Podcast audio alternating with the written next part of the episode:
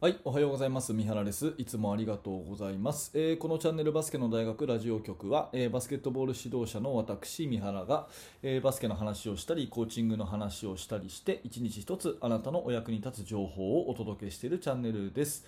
はい、えー、さんがつにじゅうごにち木曜日になりました、えー、皆さんいつもありがとうございます。もう本当さんがつにじゅうご、えー、本当に月末ですね。いつもこのラジオの冒頭ではね、えー、時間が経つのは早いとかね、もう週末だとかそんな話しかしてない気がしますけど、本当に早いなと思いますね、えー、もう年度末ということで、皆さん元気にお過ごしでしょうか。はい、えーと、今日はですね、練習に役立つアイデアっていうことでお話をします。えー、コートと時間を制限しようっていうことですね。えー、ちょっと前段階から話をさせてもらうと、実は私昨日ですね、武井修二さんという、まあ、プロバスケット選手かつ、えー、とスクール事業なんかをやっているですね、武井修二さんという方とお会いしてですね、まあ、彼とは、えー、実は大学時代からのですね、友達でして、まあ、大学の、まあ、私の一応年齢的な後輩に当たるんですけれども、えー、もう十数年来の付き合いでですね、えー、非常に、まあ、バスケット好きなあのいい、えー、方なんですね。でその彼は専門知識もあるし、えー、プロで海外で長くプレーしてたそういう経験もあるので、まあ、あの時々来てもらってですね、えー、私のチームにあのレクチャーをしてもらうなんてこともやっててもらってるんですが、昨日来てもらったんですね。で昨日のテーマは、まあ、ピックアンドロールをあの極めるということで、オンボールスクリーンの、えー、講習会をたっぷりさんじかん、えー、やってもらってですね、非常に楽しかったんですけれども、まあ、その中で一つキーワードとして出たのがですね、コートと時間をこう制限して、えー、練習していくということが一つあったんですね。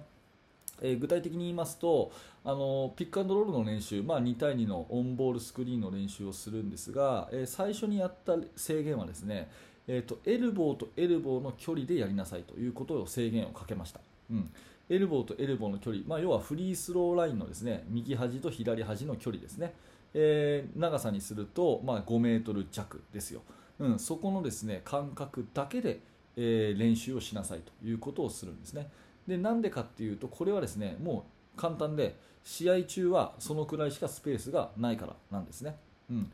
あのーまあ、いちたいいちの練習にしてもにたいにの練習にしてもですね、まあ、普通にこうやっていくと、あのー、本当の試合ではあんまり使えないような広さでプレーしてしまうことがよくあります。うん、にたいにの練習、さんたいさんの練習、まあ、何でもそうですけど、実際の試合っていうのは本当に限られた、まあ、狭いスペースの中をいかにディフェンスをですね、えー、抜いていくか、ディフェンスをこう崩していくかっていうことが勝負なので、にたいにの練習とかをやるときにあえて狭くしてね、えー、それこそ小さなこうマーカーっていうんですか、コーンっていうのかなを置いて、この幅から出ちゃダメだよと、この中でいちたいいちしなさい、この中でにたいにしなさいっていう風にコートをあえて狭くして練習していくっていうのは本当にゲームライクになるという風に思います。えー、なのでにたいにのオンボールスクリーンを練習している方はですね、ぜひこの、えー、ペイント、フリースローラインの幅、エルボーの幅だけでにたいにをさせるということを強くお勧めします。うんでえそういうふうに言ったからにはですね、え絶対その幅を出しちゃダメなんですね。えー、その幅から出るっていうことは求められていることができないっていうことだと思うし、試合中そういう限られたスペースの中でスキルを発揮できないっていうことだから、練習とは言えないよっていうようなこともですね、えー、武井さん指摘していただいたりとかしてですね、えー、まあやっぱりそれは大事だなっていうふうに思いました。うん、そういうことですね。なのでなるべくこう狭いエリアに限定していちたいいちとかにたいにの練習を行うということ、これはすごくおすすめですし、もしやっていらっしゃらなかったらぜひ今日ちょっとねやってみていただいてはいかがかなということですね。えー、これがまあコートを制限しようということです。でもういっこは時間の制限をしようということですね。まあ、これはですね、うんと昨日そのオンボールスクリーンにたいにはですね、はちびょうかんでやったんですね。はちびょうかん、うん、あのデジタイマーをずっと鳴らしっぱなしにしておいて、ブーってなったらプレースタートして、はちびょういないにショットに持っていくということをします。で私はですね、えー、と以前、あのー、やっていたのはろくびょうでやったこともありますね。ろくびょうかんでショットいきなさい。でこのぐらいの時間のかけられるのが、まあ、試合中の限界だと思うんですよ。うんにじゅうよんびょう中ろくびょうからはちびょうぐらいがそのワンプレーに対するかけられる時間だと思うんですね。なのでそういう時間の制限をして、えー、ペースアップして練習していくということもすごく大事になります。うん、だからあのデジタイマーとかでありますよね、体育館にデジタイマーで、えー、ランニングタイマーにしてですね、えー、ろくびょうとかはちびょうでずっとブザーがビーッビーってこうなるように設定しておいて、その中でプレーを完結させなさいというふうにするんですね。そうするとやっぱ無駄なドリブルもできないし、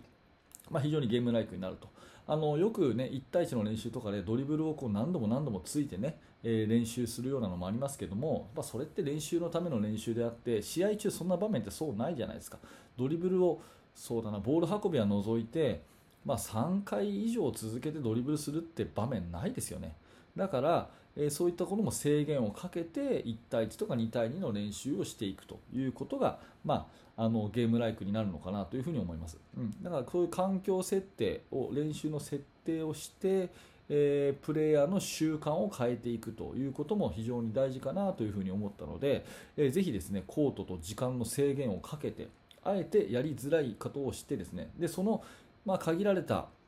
えー、数秒間限られた数メートルの間でスキルを発揮するのが、まあ、ゲーム中起きることなんだよっていう話をしながらですね、まあ、そんな制限をしたプレーをしていくということも非常に練習では大事かなというふうに思ったので、まあ、シェアさせてもらいました。うんえー、まあ本題以上なんですけども、まあ、逆にですね、えー、こういうふうに制限をかけるとあのオフェンスは難しくなる反面、ディフェンスが簡単になるんですね。よりこう積極的にディフェンスができるということで、えー、まあ頑張ればあの止められるというような成功体験を積むことにもなるし、それからですね、あのあんまりこうプレイヤーがこう得意得意じゃないっていうか、ちょっと力量に差がある、スキルに差がある、まあ、うまい子とそうでない子がこうにたいにで戦った時もですね、こういう制限がですね、あのあんまりうまくない子のディフェンスの助けになるので、えー、まあ要はそのうまい子でもちゃんと負けるってことですね。このこういう制限をすると、そうするとちゃんと悔しがれるし、あのあんまりうまくない子でもちゃんと止められた、ディフェンス成功したという喜びが得られるし、こう言ってること伝わりますかねあのこういう制限をかけることによってそのスキルの差があの無駄にこう出てこないようになるっていうことなんですね。そうするとチーム全体がこう盛り上がれる練習になるのかなというふうにも感じました。まあ、いろんなことをですね、えー、いい効果があるので、コートと時間をこう制限してですね、ゲームライクなにたいに、いちたいいちの練習をしていくっていうことはすごくいいかなと思ったので、まあ、昨日のね、クリニックの中でそんな場面がよくあってですね、私自身もいいなと思って勉強になったので、今日は自分自身のその知識の定着のために、アウトプットのために話をさせていただいて、それがまあ皆さんのお役に立てばなということでお話をさせていただきました。えーと今日のテーマは、えー、コートと時間を制限して練習してみてはいかがでしょうかというお話です。はい、ありがとうございました。えー、このチャンネルではいつもこんな感じで、えー、バスケットボールのお話とか、あとはまあ人間関係を作るコーチングの話とかですね、そういった教育に関わる、えー、お話をさせてもらっているチャンネルです。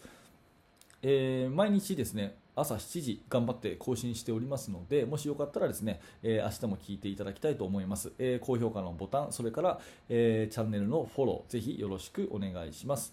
えー、そして現在ですね、バスケットの指導者の方向けに無料のメルマガ講座というのをやっています。メールアドレスを登録していただけるだけで、えー、チーム作りについて、えー、ふつかにいちど私の方から、えー、メールをお届けしています。最初のいっつうめで、えー、無料の特典教材、練習メニューの作り方という動画教材もプレゼントしてますので、えー、興味のある方は覗いてみてください。はい、えー、最後までご視聴、えー、ご清聴ありがとうございました。三原学でした。それではまた。